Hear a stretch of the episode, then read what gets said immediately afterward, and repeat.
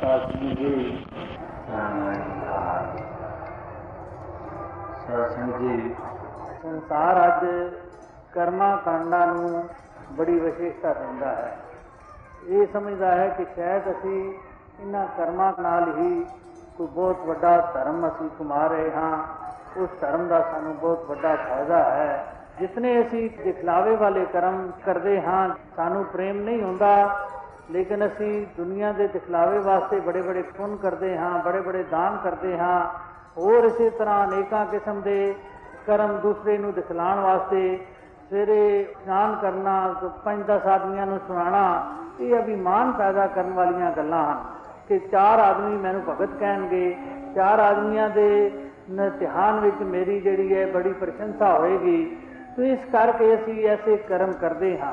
ਐਸੇ ਕਰਮਾਂ ਨਾਲ ਸਾਡਾ ਛੁਟਕਾਰਾ ਹੋ ਜਾਏਗਾ, ਸਾਨੂੰ ਕੁਝ ਲਾਭ ਮਿਲੇਗਾ, ਇਹ ਕੁਝ ਵੀ ਨਹੀਂ ਮਿਲਣ ਵਾਲਾ ਕਿ ਜਿਤਨੇ ਧਰਮ ਕਰਮ ਜਿਹੜੇ ਕਰਨੇ ਹਾਂ, ਇਹ ਤੇ ਇੱਕ ਜਗਾਦ ਵਿੱਚ ਹੀ ਸਾਡੇ ਕੋਲੋਂ ਵਸੂਲ ਕਰ ਲਏ ਜਾਣਗੇ। ਜਿਸ ਤਰ੍ਹਾਂ ਕੋਈ ਚੀਜ਼ਾਂ ਅਸੀਂ ਖਰੀਦਦੇ ਹਾਂ, ਤੇ ਉਸ ਉੱਤੇ ਕਸਟਮ ਲੱਗਦਾ ਹੈ, ਜੋ ਜਾਂ ਮਸੂਲ ਚੁੰਗੀ ਲੱਗਦੀ ਹੈ, ਤੇ ਮਸੂਲ ਚੁੰਗੀ ਵਿੱਚ ਹੀ ਉਹ ਚੀਜ਼ ਜਿਹੜੀ ਹੈ, ਉਹ ਉਹ ਸਾਰੀ ਲੈ ਲਈ ਜਾਏ ਤੇ ਉਸ ਚੀਜ਼ ਦਾ ਮੁੱਲ ਹੀ ਕੋਈ ਨਹੀਂ ਪਿਆ ਕਰਦਾ। ਜਿਸ ਤਰ੍ਹਾਂ ਕੋਈ ਚੀਜ਼ ਅਸੀਂ 10 ਰੁਪਏ ਦੀ ਲੈ ਗਏ ਤੇ 15 ਰੁਪਏ ਅੱਗੇ ਉਸ ਦੀ ਮਸੂਲ ਚੁੰਗੀ ਲੱਗਦੀ ਹੈ ਤੇ ਅਸੀਂ ਉਸ ਦੇ ਹਵਾਲੇ ਹੀ ਕਰ ਦਿੰਦੇ ਹਾਂ ਕਿ ਤੂੰ 10 ਰੁਪਏ ਦੀ ਚੀਜ਼ ਹੀ ਤੂੰ ਕੋਲ ਰੱਖ ਲੈ। ਅਸੀਂ ਚੁੰਗੀ ਦੇਣਾ ਹੀ ਨਹੀਂ ਚਾਹੁੰਦੇ, ਚੁੰਗੀ ਅਸੀਂ ਦੇ ਹੀ ਨਹੀਂ ਸਕਦੇ। ਇਸੇ ਤਰ੍ਹਾਂ ਜਿਹੜੇ ਅਸੀਂ ਕਰਮ ਕਮਾਉਂਦੇ ਹਾਂ, ਇਹ ਅਸੀਂ ਇਹ ਸਮਝਦੇ ਹਾਂ ਕਿ ਸਾਡੇ ਆਉਣ ਵਾਲੇ ਸਮੇਂ ਸਾਨੂੰ ਇਹ ਕੰਮ ਆਉਣਗੇ, ਇਹ ਸਾਨੂੰ ਵੱਡਾ ਭੁਲੇਖਾ ਲੱਗਾ ਹੋਇਆ ਹੈ। ਇਹ ਸੰਸਾਰ ਵਿੱਚ ਵੀ ਸਾਡੀ ਸਹਾਇਤਾ ਨਹੀਂ ਕਰਨ ਵਾਲੇ, ਕੇਵਲ ਸਤਿਗੁਰੂ ਦੀ ਬਖਸ਼ਿਸ਼ ਔਰ ਰਹਿਮਤ, ਇਸ ਪਾਰ ਬ੍ਰਹਮ ਪਰਮਾਤਮਾ ਨੂੰ ਜਾਣਨਾ ਹੀ ਸਭ ਤੋਂ ਵੱਡਾ ਸਾਡਾ ਸਹਾਰਾ ਬਣ ਸਕਦਾ ਹੈ। ਅੱਜ ਹਰ ਇੱਕ ਇਨਸਾਨ ਜਿਹੜਾ ਹੈ, ਇਹ ਭਗਤੀ ਸਮਝਦਾ ਹੈ ਕਿ ਅਸੀਂ ਉਹ ਉਹਨਾਂ ਗੁਰਮੁਖਾਂ ਦੀਆਂ ਬਾਣੀਆਂ ਅਸੀਂ ਪੜ੍ਹਦੇ ਹਾਂ ਔਰ ਸਾਡਾ ਇਹ ਲੋਕ ਵੀ ਸੁਖਾਲਾ ਹੋ ਜਾਏਗਾ ਪਰ ਲੋਕ ਵੀ ਸੁਹੇਲਾ ਹੋ ਜਾਏਗਾ। ਲੇਕਿਨ ਇਸ ਤਰ੍ਹਾਂ ਕੋਈ ਵੀ ਐਸੇ ਗੁਰੂ ਸਾਹਿਬ ਦੀ ਕੋਈ ਪ੍ਰੇਰਣਾ ਨਹੀਂ। ਗੁਰੂ ਸਾਹਿਬ ਨੇ ਇੱਕੋ ਪ੍ਰੇਰਣਾ ਦਿੱਤੀ ਹੈ ਕਿ ਆਪਣੇ ਅਕਾਲ ਪੁਰਖ ਪਰਮਾਤਮਾ ਨੂੰ ਜਾਣ ਕੇ ਇਸ ਦੇ ਪ੍ਰਤੀ ਆਪਣੀ ਸ਼ਰਧਾ ਔਰ ਪ੍ਰੇਮ ਬੜਾਓ ਨਿਰਮਾਣ ਹੋ ਕੇ ਆਪਣਾ ਜੀਵਨ ਕਾਇਮ ਕਰੋ। ਕਿਸੇ ਅੱਗੇ ਅਭਿਮਾਨ ਨਹੀਂ ਕਰਨਾ ਹੰਕਾਰ ਨਹੀਂ ਕਰਨਾ, ਹਰ ਇੱਕ ਦੇ ਸਾਹਮਣੇ ਆਪਣੇ ਆਪ ਨੂੰ ਦਾਸ ਜ਼ਾਹਿਰ ਕਰੋ। ਲੇਕਿਨ ਅਸੀਂ ਥੋੜੇ ਥੋੜੇ ਕੰਮ ਕਰਕੇ ਕਿਤਨੇ ਅਭਿਮਾਨ ਪੈਦਾ ਆਪਣੇ ਅੰਦਰ ਕਰ ਲੈਂਦੇ ਹਾਂ। ਤੇ ਇਸ ਦੀ ਸਾਨੂੰ ਕਦ ਸ਼ਾਬਾਸ਼ ਮਿਲੇਗੀ ਜਾਂ ਕੁਝ ਐਸੀ ਚੀਜ਼ ਸਾਨੂੰ ਪ੍ਰਾਪਤ ਹੋਏਗੀ, ਇਹ ਤੇ ਸਭ ਚੀਜ਼ਾਂ ਜਿਹੜੀਆਂ ਹਨ, ਇਹ ਕੋਈ ਖਾਸ ਮਹੱਤਤਾ ਰੱਖਣ ਵਾਲੀਆਂ ਨਹੀਂ। ਤੇ ਗੁਰੂ ਸਾਹਿਬ ਦੀ ਬਾਣੀ ਵਿੱਚ ਇਹ ਗੱਲ ਲਿਖੀ ਹੈ, ਇਹ ਕੋਈ ਮੈਂ ਕੋਲੋਂ ਨਹੀਂ ਕਹਿ ਰਿਹਾ। ਗੁਰੂ ਸਾਹਿਬ ਅਗਰ ਇਹੋ ਜਿਹੇ ਕਰਮਾਂ ਕਾਂਡਾਂ ਔਰ ਧਰਮਾਂ ਨੂੰ ਵਿਸ਼ੇਸ਼ਤਾ ਦਿੰਦੇ ਹੁੰਦੇ, ਤੇ ਉਹ ਲਿਖ ਦਿੰਦੇ ਅਵਾਸ਼ੀ ਜਿਹੜੇ ਬੜੇ ਬੜੇ ਪੁੰਨੀ ਹਨ, ਜਿਹੜੇ ਬੜੇ ਧਰਮ ਕਮਾਉਣ ਵਾਲੇ ਹਨ ਉਹ ਬੜੇ ਮਹਾਨ ਹਨ। ਉਹਨਾਂ ਦੇ ਕਰਮ ਜਿਹੜੇ ਹਨ, ਬੜੇ ਸਲਾਘਾ ਯੋਗ ਹਨ। ਲੇਕਿਨ ਐਸਾ ਨਹੀਂ ਲਿਖਿਆ। ਇਹ ਲਿਖਿਆ ਹੈ ਕਿ ਜਿਹੜੇ ਬਨਾਵਟੀ ਜਿਤਨੇ ਕਰਮ ਹਨ, ਉਹ ਸਾਰੇ ਹੀ ਜਗਾਦ ਵਿੱਚ ਹੀ ਲੁੱਟੇ ਜਾਣਗੇ। ਉਹਨਾਂ ਦਾ ਸਾਨੂੰ ਉਸ ਉੱਤੇ ਆਸਰਾ ਰੱਖੀਏ ਤੇ ਐਵੇਂ ਅਸੀਂ ਆਪਣੇ ਵਕਤ ਜ਼ਾਇਆ ਕਰ ਰਹੇ ਹਾਂ। ਨਿਰਵਾਣ ਦਾ ਕੀਰਤਨ, ਨਿਰਵਾਣ ਦੀ ਜਸ਼, ਨਿਰਵਾਣ ਕਹਿੰਦੇ ਹਨ ਜਿਸ ਨੂੰ ਕੋਈ ਬਾਣ ਨਹੀਂ ਲੱਗਦਾ। ਐਸੇ ਪਾਰ ਬ੍ਰਹਮ ਪਰਮਾਤਮਾ ਦੀ ਕੀਰਤੀ ਅਗਰ ਥੋੜੀ ਜਿਹੀ ਵੀ ਗਾਈ ਜਾਏ, ਉਹ ਬੜੀ ਮਹੱਤਤਾ ਰੱਖਦੀ ਹੈ, ਬੜਾ ਉਸਦਾ ਫਲ ਹੈ। ਜੋ ਐਸੇ ਨਿਰਵਾਣ ਨੂੰ ਜਾਣ ਕੇ ਜਿਸ ਨੂੰ ਕੋਈ ਬਾਣ ਨਹੀਂ ਲੱਗ ਸਕਦਾ ਕਿਸ ਨੂੰ ਬਾਣ ਨਹੀਂ ਲੱਗ ਸਕਦਾ, ਇਸ ਅਕਾਲ ਪੁਰਖ ਪਰਮਾਤਮਾ ਨੂੰ ਬਾਣ ਨਹੀਂ ਲੱਗ ਸਕਦਾ। ਇਸ ਨੂੰ ਕੋਈ ਵੀ ਕਿਸੇ ਕਿਸਮ ਦਾ ਨਾ ਕੋਈ ਇਸ ਉੱਤੇ ਹਵਾ ਦਾ ਅਸਰ ਹੈ, ਨਾ ਕੋਈ ਇਸ ਉੱਤੇ ਪਾਣੀ ਦਾ ਅਸਰ ਹੈ, ਨਾ ਸਮੇਂ ਦਾ ਅਸਰ ਹੈ, ਨਾ ਹੋਰ ਕਿਸੇ ਹਥਿਆਰਾਂ ਦਾ ਅਸਰ ਹੈ। ਇਹ ਅਕਾਲ ਪੁਰਖ ਜੂੰ ਦਾ ਤੂੰ ਹੀ ਹੈ। ਇਹ ਪਹਿਲੇ ਵੀ ਸੀ, ਹੁਣ ਵੀ ਹੈ, ਅੱਗੋਂ ਵੀ ਰਹੇਗਾ। ਇਹ ਆਦ ਸੱਚ ਜੁਗਾਦ ਸੱਚ, ਹੈ ਵੀ ਸੱਚ, ਨਾਨਕ ਹੋਸੀ ਵੀ ਸੱਚ। ਇਹ ਐਸਾ ਅਕਾਲ ਪੁਰਖ ਹੈ, ਇਸ ਨੂੰ ਕੋਈ ਬਾਣ ਨਹੀਂ ਲੱਗ ਸਕਦਾ। ਇਸ ਦਾ ਜੋ ਕੀਰਤੀ ਕਰਨ ਵਾਲਾ ਹੈ, ਇਸ ਦਾ ਜੋ ਮਹਿਮਾ ਕਰਨ ਵਾਲਾ ਹੈ, ਉਹ ਹੀ ਇਸ ਸੰਸਾਰ ਤੇ ਵੀ ਜਿਣ ਕੇ ਜਾਂਦਾ ਹੈ ਤੇ ਪਰਲੋਕ ਵੀ ਉਸ ਦਾ ਸਵੇਲਾ ਹੁੰਦਾ ਹੈ। ਕੀਰਤੀ ਕਰਨ ਦਾ ਵੀ ਭਾਵ ਇਹ ਹੈ ਕਿ ਅਸੀਂ ਐਸੇ ਪਾਰ ਬ੍ਰਹਮ ਪਰਮਾਤਮਾ ਦੇ ਉੱਤੇ ਆਪਣਾ ਭਰੋਸਾ ਹੋਵੇ, ਯਕੀਨ ਹੋਵੇ, ਇਹ ਕਰਤਾ ਸਭ ਕੁਝ ਕਰ ਰਿਹਾ ਹੈ। ਦੁਨੀਆ ਦੀ ਸਭ ਸਮਗਰੀ ਨੂੰ ਇਹ ਚਲਾ ਰਿਹਾ ਹੈ। ਪ੍ਰਕਿਰਤੀ ਇਸੇ ਦੇ ਹੁਕਮ ਵਿੱਚ ਚੱਲ ਰਹੀ ਹੈ ਇਹ ਸਾਡੇ ਅੰਦਰ ਐਸੀ ਭਾਵਨਾ ਹੋਣੀ ਚਾਹੀਦੀ ਹੈ, ਐਸਾ ਧਿਆਨ ਹੋਣਾ ਚਾਹੀਦਾ ਹੈ। ਹੋਰ ਕੀਰਤਨ ਇਸ ਦਾ ਨਾਂ ਨਹੀਂ ਕਿ ਅਸੀਂ ਸਵੇਰ ਤੋਂ ਸ਼ਾਮ ਤੱਕ ਬੜੇ ਸਾਜ਼ਾਂ ਨਾਲ ਅਸੀਂ ਸ਼ਬਦ ਪੜ੍ਹ ਛੋੜੀਏ। ਉਹ ਇੱਕ ਮਹਾਪੁਰਸ਼ਾਂ ਦੀਆਂ ਬਾਣੀਆਂ ਔਰ ਆਵਾਜ਼ਾਂ ਜ਼ਰੂਰ ਹਨ, ਲੇਕਿਨ ਜਸ ਔਰ ਕੀਰਤੀ ਸਹੀ ਮੈਨੇ ਤਦ ਹੈ ਕਿ ਅਸੀਂ ਉਹਨਾਂ ਮਹਾਪੁਰਸ਼ਾਂ ਦੀ ਬਾਣੀਆਂ ਤੇ ਅਮਲ ਕਰਦੇ ਹੋਏ ਇਸ ਅਕਾਲ ਪੁਰਖ ਦੀ ਮਹਿਮਾ ਗਾਣ ਵਾਲੇ ਬਣੀਏ ਇਸ ਦੇ ਭਰੋਸੇ ਵਾਲੇ ਬਣੀਏ। ਅਸੀਂ ਕਿਸੇ ਵੇਲੇ ਇਸ ਦੇ ਭਰੋਸੇ ਤੋਂ ਪਰੇ ਨਾ ਜਾਈਏ। ਹਰ ਵਕਤ ਅਸੀਂ ਬੈਠੀਏ ਤਦ ਵੀ ਇਸ ਦੇ ਭਰੋਸੇ ਵਿੱਚ, ਅਸੀਂ ਤੁਰੀਏ ਤੇ ਇਸ ਦੇ ਭਰੋਸੇ ਵਿੱਚ। ਜੇ ਅਸੀਂ ਕੁਝ ਸੰਸਾਰ ਦੇ ਪਦਾਰਥ ਪ੍ਰਾਪਤ ਹੋਣ, ਸਾਨੂੰ ਖਾਣਾ ਮਿਲੇ, ਪਹਿਨਣਾ ਮਿਲੇ ਤੇ ਇਸ ਦਾ ਭਰੋਸਾ ਸਾਡੇ ਉੱਤੇ ਕਾਇਮ ਰਵੇ ਕਿਸੇ ਗੱਲ ਦੀ ਕਦੀ ਵੀ ਗੈਰ ਭਰੋਸੇ ਵਾਲੀ ਭਾਵਨਾ ਸਾਡੇ ਅੰਦਰੋਂ ਨਾ ਨਿਕਲੇ। ਗੁਰਮੁਖ ਮਹਾਪੁਰਸ਼ ਦਾ ਜੀਵਨ ਇਹ ਹੀ ਹੁੰਦਾ ਹੈ ਕਿ ਉਹ ਆਪਣੇ ਆਪ ਨੂੰ ਇਸ ਅਕਾਲ ਪੁਰਖ ਦੇ ਅਰਪਣ ਕਰ ਦਿੰਦਾ ਹੈ। ਉਹ ਉਸ ਨੂੰ ਖਾਣ ਵਾਸਤੇ ਪਦਾਰਥ ਮਿਲਦੇ ਹਨ ਤੇ ਕਹਿੰਦਾ ਹੈ, ਦਾਤਾਰ, ਤੇਰੀ ਮਿਹਰ ਨਾਲ ਕਿ ਬੜੇ ਸੋਹਣੇ ਸੋਹਣੇ ਪਦਾਰਥ ਖਾਣ ਵਾਸਤੇ ਮਿਲੇ ਹਨ। ਪਹਿਨਣ ਵਾਸਤੇ ਚੀਜ਼ਾਂ ਮਿਲਦੀਆਂ ਹਨ। ਤੇ ਉਹ ਕਹਿੰਦਾ ਹੈ ਕਿ ਬੜੀ ਸੋਹਣੀਆਂ ਚੀਜ਼ਾਂ ਬਸਤਰ ਤੇਰੀ ਕਿਰਪਾ ਦੁਆਰਾ ਪਹਿਨਣ ਵਾਸਤੇ ਮਿਲੇ ਹਨ। ਔਰ ਇਸੇ ਤਰ੍ਹਾਂ ਹਰ ਇੱਕ ਜੋ ਚੀਜ਼ਾਂ, ਹਰ ਇੱਕ ਸੁੱਖ ਜੋ ਇਸ ਨੂੰ ਪ੍ਰਾਪਤ ਹੁੰਦੇ ਹਨ, ਭਗਤ ਨੂੰ ਉਹੀ ਦਾਤਾਰ ਦੀ ਦੇਣ ਮੰਨਦਾ ਹੈ। ਤੇ ਸੰਸਾਰ ਦੇ ਲੋਕ ਉਹ ਕਹਿੰਦੇ ਹਨ ਕਿ ਅਸੀਂ ਆਪਣੀ ਕਮਾਈ ਕੀਤੀ ਹੈ ਤੇ ਖਾਦਾ ਹੈ। ਅਸੀਂ ਫਲਾਣਾ ਕੰਮ ਕੀਤਾ ਹੈ ਤੇ ਸਾਨੂੰ ਇਤਨੇ ਪਾਉਣ ਬਚ ਗਏ ਹਨ। ਫਲਾਣਾ ਕੰਮ ਕੀਤਾ ਹੈ, ਫਲਾਣੀ ਚਲਾਕੀ ਕੀਤੀ ਹੈ, ਫਲਾਣੀ ਹੁਸ਼ਿਆਰੀ ਨਾਲ ਅਸੀਂ ਇਤਨਾ ਧਨ ਫਲ ਪ੍ਰਾਪਤ ਕੀਤਾ ਹੈ, ਇਤਨੀ ਸ਼ੋਭਾ ਮਿਲੀ ਹੈ ਜਾਂ ਇਤਨੀ ਲੇਜ਼ੀ ਸਾਨੂੰ ਪ੍ਰਾਪਤ ਹੋ ਗਈ ਹੈ। ਉਹ ਹਰ ਕੰਮ ਵਿੱਚ ਆਪਣੀ ਚਤਰਾਈ ਦੱਸਦੇ ਹਨ। ਲੇਕਿਨ ਭਗਤ ਨਿਰਮਾਣਤਾ ਦੱਸਦਾ ਹੈ, ਉਹ ਇਹ ਕਹਿੰਦਾ ਹੈ ਕਿ ਇਹ ਸਭ ਅਕਾਲ ਪੁਰਖ ਦੀ ਦੇਣ ਹੈ। ਤੋ ਇਹ ਕੀਰਤੀ ਔਰ ਜਸ ਹੈ ਕਿ ਜੇ ਅਸੀਂ ਅਕਾਲ ਪੁਰਖ ਦਾ ਮੰਨ ਕੇ ਇਸ ਦਾ ਜਸ ਕਰਦੇ ਰਹੀਏ, ਫਿਰ ਤੇ ਅਸੀਂ ਅਕਾਲ ਪੁਰਖ ਦੇ ਪੂਰਨ ਮੰਨਣ ਵਾਲੇ ਹਾਂ। ਇਸ ਸੰਸਾਰ ਰੂਪੀ ਸਾਗਰ ਤੋਂ ਪਾਰ ਉਤਾਰਾ ਕਰਨ ਦਾ ਇੱਕੋ ਇੱਕ ਤਰੀਕਾ ਹੈ, ਜੇ ਅਸੀਂ ਸੰਤਾਂ ਦੀ ਸ਼ਰਨ ਪ੍ਰਾਪਤ ਕਰਾਂਗੇ, ਹੋਰ ਕੋਈ ਤਰੀਕੇ ਨਾਲ ਅਸੀਂ ਸੰਸਾਰ ਰੂਪੀ ਭੋਜਲ ਤੋਂ ਅਸੀਂ ਪਾਰ ਨਹੀਂ ਹੋ ਸਕਦੇ। ਜਿਹੜਾ ਗੁਰੂ ਦਾ ਬਚਨ ਕਮਾਉਂਦਾ ਹੈ, ਗੁਰੂ ਦੀ ਆਵਾਜ਼ ਨੂੰ ਮੰਨਦਾ ਹੈ, ਆਪਣੇ ਜੀਵਨ ਵਿੱਚ ਵਸਾਉਂਦਾ ਹੈ, ਤੇ ਉਹ ਹੀ ਗੁਰੂ ਦੀ ਕਿਰਪਾ ਦੁਆਰਾ ਪਾਰ ਉਤਾਰਾ ਉਸਦਾ ਹੁੰਦਾ ਹੈ। ਹੋਰ ਕਿਸੇ ਤਰੀਕੇ ਨਾਲ ਪਾਰ ਉਤਾਰਾ ਨਹੀਂ ਦੱਸਿਆ ਹੋਇਆ। ਕੋਈ ਵੀ ਹੋਰ ਯਤਨ ਹੁੰਦੇ ਤੇ ਅਵਸ਼ ਲਿਖ ਦਿੰਦੇ ਕਿ ਪਾਠਾਂ ਨਾਲ, ਪੁੰਨਾ ਨਾਲ, ਹੋਰ ਕਰਮਾਂ ਨਾਲ, ਤੀਰਥ ਯਾਤਰਾ ਨਾਲ ਤੁਹਾਡਾ ਪਾਰ ਉਤਾਰਾ ਹੋ ਜਾਏਗਾ। ਐਸੀ ਕੋਈ ਭਾਵਨਾ ਨਹੀਂ ਦਸੀ। ਇੱਕੋ ਹੀ ਭਾਵਨਾ ਦਸੀ ਹੈ ਕਿ ਗੁਰੂ ਦੇ ਉਪਦੇਸ਼ ਨੂੰ ਅਸੀਂ ਮਨ ਵਿੱਚ ਵਸਾਣਾ ਹੈ। ਗੁਰੂ ਦੇ ਇਸ ਗਿਆਨ ਨੂੰ ਮਨ ਵਿੱਚ ਵਸਾਣਾ ਹੈ।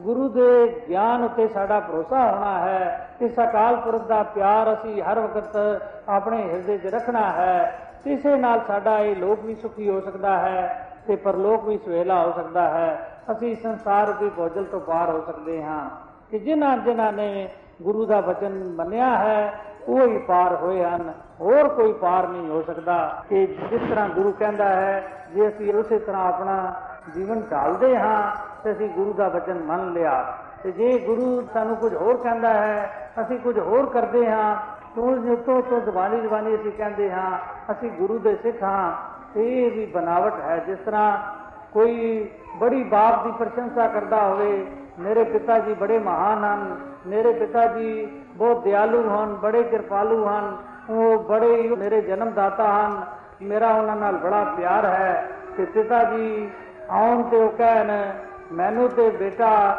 ਪਾਣੀ ਦਾ ਗਲਾਸ ਪਿਲਾ, ਮੈਨੂੰ ਬੜੀ ਪਿਆਸ ਲੱਗੀ ਹੈ ਤੋ ਫਿਰ ਸਿਫਤਾਂ ਕਰਦਾ ਰਵੇ ਕਿ ਤੁਸੀਂ ਬੜੇ ਦਿਆਲੂ ਹੋ, ਤੁਸੀਂ ਬੜੇ ਕਿਰਪਾਲੂ ਹੋ। ਤੁਹਾਡੀ ਮਹਿਮਾ ਮੈਂ ਗਾਣ ਜੋਗਾ ਨਹੀਂ, ਤੁਸੀਂ ਮੈਨੂੰ ਜਨਮ ਦਿੱਤਾ ਹੈ। ਉਹ ਫਿਰ ਕਹਿਣ, ਮੇਰਾ ਮੂੰਹ ਸੁੱਕ ਰਿਹਾ ਹੈ, ਮੈਨੂੰ ਪਾਣੀ ਦਾ ਗਲਾਸ ਪਿਲਾ। ਉਹ ਕਹੇ, ਬਸ ਸਿਫਤਾਂ ਕਰੀ ਜਾਏ ਔਰ ਪਾਣੀ ਦਾ ਗਲਾਸ ਨਾ ਪਿਲਾਏ। ਉਹ ਪਿਤਾ ਉਹਨਾਂ ਸਿਫਤਾਂ ਦੇ ਬਦਲੇ ਵਿੱਚ ਕਦੀ ਨਹੀਂ ਖੁਸ਼ ਹੋ ਸਕਦਾ। ਉਹ ਤੇ ਕਰਮ ਤੇ ਉਸਨੇ ਖੁਸ਼ ਹੋਣਾ ਹੈ। ਜੇ ਉਸ ਪਾਣੀ ਮੰਗਿਆ ਹੈ ਤੇ ਆਵਾਜ਼ ਤੋਂ ਸ਼ਰਬਤ ਦਾ ਗਲਾਸ ਜਾਂ ਕੋਕਾ ਕੋਲਾ ਲੈ ਕੇ ਉੱਥੇ ਪਹੁੰਚ ਜਾਂਦਾ ਹੈ। ਇੱਕ ਆਵਾਜ਼ ਦੇ ਬਦਲੇ ਉਸੇ ਵਕਤ ਉਹ ਹਾਜ਼ਰ ਹੋ ਜਾਂਦਾ ਹੈ ਤੇ ਉਹ ਪਿਤਾ ਦਾ ਬੜਾ ਪਿਆਰਾ ਹੈ। ਉਹ ਪਿਤਾ ਦੀ ਬੜਾ ਸਤਿਕਾਰ ਕਰਨ ਵਾਲਾ ਹੈ।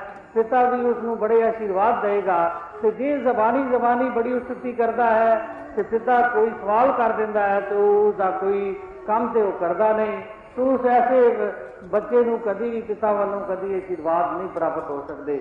ਇਸੇ ਤਰ੍ਹਾਂ ਜੇ ਅਸੀਂ ਗੁਰੂ ਦੇ ਨਾਮ ਲੈਵਾ ਹਾਂ ਤੇ ਗੁਰੂ ਸਾਹਿਬ ਦੇ ਬਚਨ ਵੀ ਅਸੀਂ ਉਸ ਤਰ੍ਹਾਂ ਮੰਨੀਏ ਤਦ ਹੀ ਅਸੀਂ ਸਹੀ ਮਾਇਨਿਆਂ ਵਿੱਚ ਗੁਰਸਿੱਖ ਕਹਿਲਾ ਸਕਦੇ ਹਾਂ। ਅਸੀਂ ਤੇ ਸਮਝਦੇ ਹਾਂ ਕਿ ਤੀਰਥਾਂ ਤੇ ਇਸ਼ਨਾਨ ਕਰਨ ਨਾਲ ਸਾਡੀ ਮੈਲ ਉਤਰ ਜਾਏਗੀ ਲੇਕਿਨ ਇਹ ਤੇ ਕਹਿੰਦੇ ਹਨ ਕਿ ਕਰੋੜਾਂ ਤੀਰਥਾਂ ਤੇ ਇਸ਼ਨਾਨ ਕਰ ਲਈਏ ਹੋਰ ਅਸੀਂ ਅ, ਜ਼ਿਆਦਾ ਅਭਿਮਾਨੀ ਹੋ ਜਾਵਾਂਗੇ। ਜਿਤਨੇ ਕਰਮ ਕਾਂਡ ਹਨ ਇਹ ਅਭਿਮਾਨ ਹੀ ਪੈਦਾ ਕਰਦੇ ਹਨ। ਤੇ ਇਹ ਤੀਰਥਾਂ ਤੇ ਇਸ਼ਨਾਨ ਨਾਲ ਅ, ਸਾਡੇ ਸਰੀਰ ਦੀ ਮੈਲ ਤੇ ਭਾਵੇਂ ਲੈ ਜਾਏ, ਲੇਕਿਨ ਸਾਡੇ ਮਨ ਦੀ ਮੈਲ ਕਦੀ ਨਹੀਂ ਲੈ ਸਕਦੀ। ਮਨ ਦੀ ਮੈਲ ਕੇਵਲ ਕਿਸੇ ਪਰਮਾਤਮਾ, ਨਿਰਾਕਾਰ ਪਰਮਾਤਮਾ ਨਾਲ ਹੀ ਇਹ ਮਨ ਦੀ ਮੈਲ ਲੈ ਸਕਦੀ ਹੈ। ਕਿਉਂਕਿ ਇਹ ਆਤਮਾ ਵੀ ਨਿਰਾਕਾਰ ਹੈ ਆਕਾਰ ਤੋਂ ਰਹਿਤ ਹੈ ਸ਼ੇਪਲੈਸ ਹੈ। ਤੋ ਇਹ ਪਰਮਾਤਮਾ ਵੀ ਸ਼ੇਪਲੈਸ ਹੈ ਇਸ ਦਾ ਵੀ ਰੂਪ ਜਿਹੜਾ ਹੈ ਨਿਰਾਕਾਰ ਹੈ। ਇਹ ਨਿਰਾਕਾਰ ਹੀ ਜਿਸ ਵੇਲੇ ਇਸ ਆਤਮਾ ਨੂੰ ਪ੍ਰਾਪਤ ਹੁੰਦਾ ਹੈ, ਤੇ ਇਸ ਆਤਮਾ ਦੀ ਮੈਲ ਲਿਆ ਕਰਦੀ ਹੈ। ਹੋਰ ਆਕਾਰ ਨਾਲ ਇਸ ਆਤਮਾ ਦੀ ਮੈਲ ਨਹੀਂ ਲੈ ਸਕਦੀ, ਜਿਸ ਤਰ੍ਹਾਂ ਸਮਝਿਆ ਜਾਂਦਾ ਹੈ। ਤੋ ਜਿਸ ਤਰ੍ਹਾਂ ਆਮ ਹੀ ਅਸੀਂ ਦੇਖੀਦਾ ਹੈ ਕਿ ਕਿਸ ਤਰ੍ਹਾਂ ਸਾਨੂੰ ਅਭਿਮਾਨ ਹੁੰਦਾ ਹੈ, ਉਹ ਇੱਕ ਮਿਸਾਲ ਆਪ ਨੂੰ ਦਿੰਦਾ ਹਾਂ ਕਿ ਇੱਕ ਇਨਸਾਨ ਕੋਈ ਦੋ ਮਣ ਲੋਹਾ ਚੁੱਕਿਆ ਹੋਵੇ, ਉਸ ਦੀ ਵੀ ਗਰਦਨ ਟੁੱਟ ਰਹੀ ਹੁੰਦੀ ਹੈ। ਉਸ ਨੂੰ ਤੇ ਕੋਈ ਪ੍ਰੇਰਦਾ ਹੈ, ਕੋਈ ਕਹਿੰਦਾ ਹੈ ਕਿ ਤੂੰ ਇਹ ਲੋਹੇ ਦੀ ਪੰਡ ਜਿਹੜੀ ਹੈ, ਇਹ ਸੁੱਟ ਦੇ, ਨਹੀਂ ਤੇ ਗਰਦਨ ਟੁੱਟ ਜਾਏਗੀ। ਉਹ ਤੇ ਉਸ ਗੱਲ ਨੂੰ ਮੰਨ ਕੇ ਉਸ ਦੀ ਨਸੀਹਤ ਨੂੰ ਮੰਨ ਕੇ ਉਸੇ ਵੇਲੇ ਉੱਪਰਾਂ ਸੁੱਟ ਦਿੰਦਾ ਹੈ। ਕਿਉਂਕਿ ਉਹ ਸਮਝਦਾ ਹੈ ਕਿ ਇਹ ਤੇ ਮਾਮੂਲੀ ਕੀਮਤ ਰੱਖਣ ਵਾਲੀ ਚੀਜ਼ ਹੈ ਕਿ ਮੈਂ ਤੇ ਇਸ ਨੂੰ ਸੁੱਟ ਦਿਆਂ, ਨਹੀਂ ਤੇ ਮੇਰੀ ਜਾਨ ਨੂੰ ਖਤਰਾ ਹੈ। ਲੇਕਿਨ ਇੱਕ ਆਦਮੀ ਨੇ ਦੋ ਮਣ ਸੋਨਾ ਚੁੱਕਿਆ ਹੁੰਦਾ ਹੈ ਉਸ ਨੂੰ ਅਸੀਂ ਕਿੰਨੀਆਂ ਨਸੀਹਤਾਂ ਪੇ ਕਰੀਏ ਕਿਤਨਾ ਕੁਝ ਪੇ ਕਹੀਏ ਕਿ ਤੂੰ ਇਹ ਜਿਹੜੀ ਪੰਡ ਚੁੱਕੀ ਹੋਈ ਹੈ, ਇਸ ਨਾਲ ਤੇਰੀ ਜਾਨ ਚਲੀ ਜਾਏਗੀ। ਤੂੰ ਇਹ ਪੰਡ ਥੱਲੇ ਰੱਖ ਦੇ ਉਹ ਕਹੇਗਾ, ਮੇਰੀ ਜਾਨ ਜਾਂਦੀ ਹੈ ਤੇ ਚਲੀ ਜਾਏ। ਮੈਂ ਇਹ ਪੰਡ ਨਹੀਂ ਛੋੜਨੀ। ਉਹ ਇਸੇ ਤਰ੍ਹਾਂ ਆਪਣੀ ਸਿਹਤ ਨੂੰ ਖਤਮ ਕਰ ਲੈਂਦਾ ਹੈ, ਆਪਣੀ ਜ਼ਿੰਦਗੀ ਨੂੰ ਰੋਲ ਲੈਂਦਾ ਹੈ। ਲੇਕਿਨ ਉਹ ਸੋਨੇ ਦੀ ਜਿਹੜੀ ਪੰਡ ਸਮਝੀ ਹੁੰਦੀ ਹੈ ਕਿ ਮਹਾਨ ਕੀਮਤੀ ਹੈ, ਬੜੀ ਕੀਮਤੀ ਹੈ ਉਸ ਨੂੰ ਉਹ ਸੁੱਟਣਾ ਵਿੱਚ ਗਰੇਜ ਕਰਦਾ ਹੈ। ਇਸੇ ਤਰ੍ਹਾਂ ਅਸੀਂ ਜਿਨ੍ਹਾਂ ਚੀਜ਼ਾਂ ਨੂੰ, ਜਿਨ੍ਹਾਂ ਕਰਮਾਂ ਕਾਂਡਾਂ ਨੂੰ ਬੜਾ ਅਸੀਂ ਧਰਮ ਆਪਣੇ ਮਨ ਵਿੱਚ ਸਮਝਿਆ ਹੋਇਆ ਹੈ ਉਹਨਾਂ ਨੂੰ ਅਸੀਂ ਜਿਸ ਵੇਲੇ ਸਾਨੂੰ ਕੋਈ ਛੋੜਨ ਵਾਸਤੇ ਕਵੇ ਕਿ ਇਹਨਾਂ ਕਰਮਾਂ ਕਾਂਡਾਂ ਵਿੱਚ ਕੁਝ ਨਹੀਂ ਪਿਆ ਹੋਇਆ, ਤੇ ਅਸੀਂ ਸੁੱਟਣ ਵਿੱਚ ਬੜਾ ਮਹਿਸੂਸ ਕਰਦੇ ਹਾਂ ਔਰ ਬੜੇ ਦੁੱਖ ਮਹਿਸੂਸ ਹੁੰਦਾ ਹੈ। ਬੜੀ ਅਸੀਂ ਉਸ ਦੀ ਵਿਰੋਧਤਾ ਕਰਦੇ ਹਾਂ ਕਿ ਸਾਨੂੰ ਇਹ ਕਰਮ ਕਾਂਡ ਕਿਉਂ ਛੁਡਾਉਂਦਾ ਹੈ। ਹਾਲਾਂਕਿ ਜਿਤਨੇ ਬਜ਼ੁਰਗ ਇਸ ਸੰਸਾਰ ਤੇ ਆਏ, ਉਹ ਇਹ ਸੰਸਾਰ ਵਿੱਚ ਇਹ ਕਰਮਾਂ ਕਾਂਡਾਂ ਦੇ ਵਿਰੋਧੀ ਰਹੇ। ਤੇ ਜਿਹੜਾ ਇਸ ਸਰੀਰ ਦੀ ਪ੍ਰਾਪਤੀ ਕਰਕੇ ਦੇ ਗੁਣ ਗਾਉਂਦਾ ਹੈ ਉਹ ਹੀ ਸਹੀ ਮਾਇਨਿਆਂ ਵਿੱਚ ਉਹਦਾ ਮਨ ਵੀ ਨਿਰਮਲ ਹੈ, ਮਤ ਵੀ ਪਾਕ ਹੈ, ਉਹ ਸਹੀ ਮਾਇਨਿਆਂ ਵਿੱਚ ਨਿਰਮਲ ਹੋ ਸਕਦਾ ਹੈ ਮੈਲ ਤੋਂ ਰਹਿਤ ਹੋ ਸਕਦਾ ਹੈ। ਤੇ ਜਿਹੜਾ ਸਾਧ ਸੰਗਤ ਵਿੱਚ ਨਹੀਂ ਆਉਂਦਾ, ਸਾਧੂ ਦੀ ਕਿਰਪਾ ਗ੍ਰਹਿਣ ਨਹੀਂ ਕਰਦਾ, ਉਹ ਕਦੀ ਵੀ ਪਾਕ ਨਹੀਂ ਹੋ ਸਕਦਾ, ਕਦੀ ਨਿਰਮਲ ਨਹੀਂ ਹੋ ਸਕਦਾ। ਸ਼ਾਸਤਰ ਜਿਹੜੇ ਹਨ, ਇਹਨਾਂ ਦੇ ਪੜਿਆਂ ਵੀ ਸਾਡੀ ਮੁਕਤੀ ਨਹੀਂ ਹੋਣੀ। ਕਿ ਅਸੀਂ ਜਿੰਨਾ ਵੀ ਪੜ ਲਈਏ ਕਿ ਅਸੀਂ ਸਮਝੀਏ ਕਿ ਬਹੁਤ ਕੁਝ ਅਸਾਂ ਕਰ ਲਿਆ ਹੈ, ਬੜੇ ਅਸੀਂ ਧਰਮੀ ਹੋ ਗਏ ਹਾਂ, ਬੜੇ ਪਰਮਾਤਮਾ ਤੱਕ ਸਾਡੀ ਪਹੁੰਚ ਹੋ ਗਈ ਹੈ ਤੇ ਗੁਰੂ ਸਾਹਿਬ ਆਪ ਫਰਮਾ ਰਹੇ ਹਨ ਕਿ ਇਹਨਾਂ ਦੇ ਪੜਿਆਂ ਵੀ ਸਾਡੀ ਮੁਕਤੀ ਨਹੀਂ ਹੋਣੀ। ਇੱਕ ਅੱਖਰ ਜੋ ਕਿ ਖਿਰਨ ਵਾਲਾ ਨਹੀਂ, ਗੁਰੂ ਦੇ ਮੁਖ ਦੁਆਰਾ ਇਸ ਦੀ ਪ੍ਰਾਪਤੀ ਹੋ ਜਾਂਦੀ ਹੈ, ਫਿਰ ਹੀ ਇਹ ਸਾਡਾ ਪਾਰ ਉਤਾਰਾ ਹੋ ਸਕਦਾ ਹੈ, ਜਿਸ ਦੀ ਨਿਰਮਲ ਸੋ ਹੈ। ਜੋ ਖਿਰਨ ਤੋਂ ਰਹਿਤ ਹੈ, ਇਹ ਪਾਰ ਬ੍ਰਹਮ ਪਰਮਾਤਮਾ ਦੀ ਪ੍ਰਾਪਤੀ ਜਿਹੜਾ ਹੈ, ਉਹ ਸਾਡਾ ਸਭ ਕੁਝ ਸਵਾਰ ਸਕਦਾ ਹੈ। ਤੇ ਜੇ ਪਰਮਾਤਮਾ ਦੀ ਪ੍ਰਾਪਤੀ ਨਹੀਂ, ਸਾਡਾ ਕੁਝ ਨਹੀਂ ਬਣ ਸਕਦਾ। ਪ੍ਰਾਤਨ ਵੀ ਸਾਡੇ ਕੋਲ ਇਤਿਹਾਸ ਭਰੇ ਹੋਏ ਹਨ ਕਿ ਰਾਵਣ ਉਸ ਵਕਤ ਦਾ ਮਹਾਨ ਵਿਦਵਾਨ ਗਿਣਿਆ ਗਿਆ ਹੈ, ਮਹਾਨ ਪੰਡਤ ਸੀ। ਉਚਾਰੇ ਵੇਦ ਉਸ ਨੂੰ ਜ਼ਬਾਨੀ ਯਾਦ ਸਨ। ਹੋਰ ਵੀ ਸ਼ਾਸਤਰਾਂ ਦਾ ਹਰ ਇੱਕ ਹੀ ਤਰ੍ਹਾਂ ਦੀ ਵਿਦਿਆ ਰੱਖਣ ਵਾਲਾ ਜਿਹੜੇ ਉਹਦੇ 10 ਸਿਰ ਲਾਏ ਜਾਂਦੇ ਹਨ ਉਸ ਦਾ ਮਤਲਬ ਇਹ ਹੈ ਕਿ 10 ਪ੍ਰਕਾਰ ਦੀਆਂ ਵਿਦਿਆ ਦਾ ਉਹ ਮਾਹਰ ਸੀ। ਸਾਰੀਆਂ ਵਿਦਿਆ ਉਸਨੇ ਹਾਸਲ ਕੀਤੀਆਂ ਹੋਈਆਂ ਸਨ। ਤੇ ਉਸ ਦੇ ਮੁਕਾਬਲੇ ਵਿੱਚ ਭਗਵਾਨ ਰਾਮ ਜੋ ਹੈ ਉਸ ਉਤਨੀ ਵਿਦਿਆ ਵੀ ਨਹੀਂ ਰੱਖਦੇ ਸਨ। ਸੰਸਾਰਿਕ ਬਲ ਜਿਹੜੇ ਹਨ ਜਿਸ ਨੂੰ ਸੰਸਾਰ ਬਹੁਤ ਕੁਝ ਸਮਝਦਾ ਹੈ, ਉਹ ਬਲ ਘੱਟ ਸਨ। ਲੇਕਿਨ ਸਭ ਤੋਂ ਵੱਡਾ ਬਲ, ਇਸ ਪਾਰ ਬ੍ਰਹਮ ਪਰਮਾਤਮਾ ਨਿਰਾਕਾਰ ਦਾ ਬਲ, ਉਹਨਾਂ ਕੋਲ ਸਭ ਤੋਂ ਵੱਡਾ ਇਹ ਬਲ ਸੀ, ਜਿਸ ਕਰਕੇ ਉਹ ਇਤਨੀ ਵੱਡੀ ਸ਼ਕਤੀ ਉੱਤੇ ਉਹਨਾਂ ਵਿਜੇ ਪ੍ਰਾਪਤ ਕਰ ਲਈ ਔਰ ਉਹ ਉਸ ਰਾਵਣ ਹੰਕਾਰੀ ਦਾ ਨਾਸ਼ ਹੋ ਗਿਆ। ਅੱਜ ਉਸ ਰਾਵਣ ਦਾ ਹਰ ਸਾਲ ਅਸੀਂ ਜਲਾਉਂਦੇ ਹਾਂ, ਹਰ ਸਾਲ ਉਸ ਦੀ ਨਿਰਾਦਰੀ ਕਰਦੇ ਹਾਂ।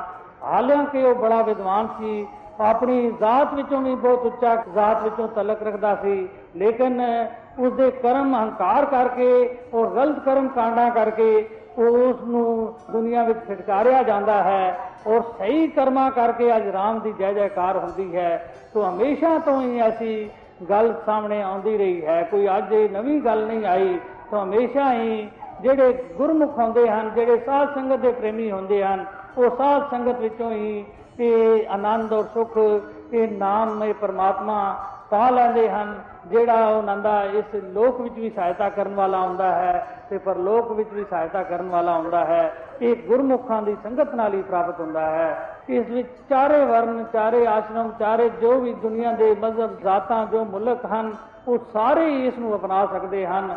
ਗੋਰਾ ਵੀ ਅਪਣਾ ਸਕਦਾ ਹੈ, ਕਾਲਾ ਵੀ ਅਪਣਾ ਸਕਦਾ ਹੈ, ਅਫਰੀਕਨ ਵੀ ਅਪਣਾ ਸਕਦਾ ਹੈ, ਚੀਨੀ ਵੀ ਅਪਣਾ ਸਕਦਾ ਹੈ, ਜਾਪਾਨੀ ਵੀ ਅਪਣਾ ਸਕਦਾ ਹੈ। ਇਸੇ ਤਰ੍ਹਾਂ ਇਸ ਪਾਰ ਬ੍ਰਹਮ ਪਰਮਾਤਮਾ ਦੀ ਇਸ ਨਾਲੇਜ ਨੂੰ ਵੀ ਹਰ ਕੋਈ ਅਪਣਾ ਸਕਦਾ ਹੈ ਔਰ ਹੱਦ ਇਸ ਨੂੰ ਜੋ ਵੰਡਣ ਵਾਲਾ ਹੁੰਦਾ ਹੈ ਉਸ ਦੇ ਦਿਮਾਗ ਵਿੱਚ ਕਦੀ ਵਿਤਕਰਾ ਨਹੀਂ ਹੁੰਦਾ, ਕਦੀ ਵੀ ਉਸ ਦੇ ਅੰਦਰ ਐਸਾ ਧਿਆਨ ਨਹੀਂ ਹੁੰਦਾ ਕਿ ਫਲਾਣਾ ਜਿਹੜਾ ਹੈ, ਉਹ ਉਸਨੇ ਵਾਲ ਰੱਖੇ ਹੋਏ ਹਨ ਕਿ ਨਹੀਂ, ਫਲਾਣੇ ਪਗੜੀ ਬੰਦਾ ਹੈ ਜਾਂ ਨਹੀਂ, ਜਾਂ ਫਲਾਣਾ ਜਿਹੜਾ ਹੈ, ਉਹ ਤਿਲਕ ਰੱਖੇ ਲਗਾਇਆ ਹੈ ਜਾਂ ਨਹੀਂ ਫਲਾਣਾ ਜਿਹੜਾ ਹੈ, ਉਹ ਅਫਰੀਕਾ ਦਾ ਹੈ ਜਾਂ ਫਲਾਣਾ ਹੋਰ ਕਿਸੇ ਮੁਲਕ ਦਾ ਹੈ, ਉਹ ਕਦੀ ਵੀ ਉਸ ਦੇ ਅੰਦਰ ਐਸਾ ਧਿਆਨ ਨਹੀਂ ਹੁੰਦਾ। ਨਾ ਉਹਦੇ ਖਾਣ ਤੇ, ਨਾ ਪੀਣ ਤੇ, ਨਾ ਪਹਿਨਣ ਤੇ ਉਹ ਕਦੀ ਧਿਆਨ ਦਿੰਦਾ ਹੈ। ਜੋ ਕੁਝ ਵੀ ਖਾਂਦਾ, ਪੀਂਦਾ, ਕਰਦਾ ਹੈ, ਉਹ ਉਸ ਦੇ ਨਾਲ ਤਲਕ ਰੱਖਦਾ ਹੈ। ਉਹ ਗਿਆਨ ਨਵਸ਼ ਦਿੰਦੇ ਹਨ, ਚਾਹੇ ਕੋਈ ਵੀ ਉਹਨਾਂ ਦੀ ਸ਼ਰਨ ਵਿੱਚ ਆ ਜਾਏ। ਗੁਰੂ ਦੇ ਮੁਖ ਦੁਆਰਾ ਜੋ ਨਾਮ ਜਪਦੇ ਹਨ, ਉਹਨਾਂ ਦਾ ਹੀ ਉਦਾਰ ਹੁੰਦਾ ਹੈ ਤੇ ਕਲ ਯੁਗ ਦਾ ਇਹ ਕਾਨੂੰਨ ਹੈ। ਤੋ ਇਹ ਇਸੇ ਤਰੀਕੇ ਨਾਲ ਹੀ ਅੱਗੇ ਵੀ ਉਦਾਹਰ ਹੁੰਦਾ ਆਇਆ ਹੈ, ਹੁਣ ਵੀ ਹੋ ਸਕਦਾ ਹੈ। ਤੋ ਆਪ ਮਹਾਪੁਰਸ਼ ਧੰਨ ਹੋ, ਜਿਨ੍ਹਾਂ ਨੇ ਸਹੀ ਮੈਨਿਆਂ ਵਿੱਚ ਇੱਥੇ ਜੀਣ ਦੀ ਜਾਚ ਸਿੱਖ ਲਈ ਹੈ। ਸੰਸਾਰ ਤੇ ਵੀ ਇਹ ਲੋਕ ਜਿਹੜੇ ਹਨ, ਸਹੀ ਰੂਪ ਵਿੱਚ ਅੱਜ ਖੁਸ਼ੀਆਂ ਮਨਾ ਰਹੇ ਹਨ। ਸਹੀ ਰੂਪ ਵਿੱਚ ਬਾਲ ਬੱਚੇ ਵਿੱਚ ਰਹਿੰਦੇ ਹੋਏ, ਖਾਂਦੇ, ਪੀਂਦੇ, ਹੱਸਦੇ, ਖੇਡਦੇ, ਇਹਨਾਂ ਦੀ ਭਗਤੀ ਵੀ ਸੰਪੂਰਨ ਹੋ ਰਹੀ ਹੈ। ਔਰ ਬਾਅਦ ਦਾ ਸਮਾਂ ਵੀ ਇਹਨਾਂ ਦੇ ਵਾਸਤੇ ਸੁਹਾਵਣਾ ਹੀ ਨਜ਼ਰ ਆ ਰਿਹਾ ਹੈ। ਕੋਈ ਭਗਤ ਹਨ ਜੋ ਐਸੀ ਆਵਾਜ਼ ਦੇ ਸਕਦੇ ਹਨ। ਹੋਰ ਸੰਸਾਰ ਵਿੱਚ ਤੇ ਅੱਜ ਕਿਸੇ ਵੱਡੇ ਤੋਂ ਵੱਡੇ ਪੈਸੇ ਵਾਲੇ ਕੋਲੋਂ ਪੁੱਛਿਆ ਜਾਏ ਕਿ ਤੂੰ ਬੜਾ ਸੁਖੀ ਹੋਏਗਾ, ਉਹ ਵੀ 5-7 10 ਬਿਪਤਾ ਆਪਣੀਆਂ ਜ਼ਰੂਰ ਦੱਸ ਦੇਗਾ ਕੋਈ ਨਾ ਕੋਈ ਉਸ ਨੂੰ ਪਰੇਸ਼ਾਨੀ ਘੇਰਿਆ ਹੁੰਦਾ ਹੈ।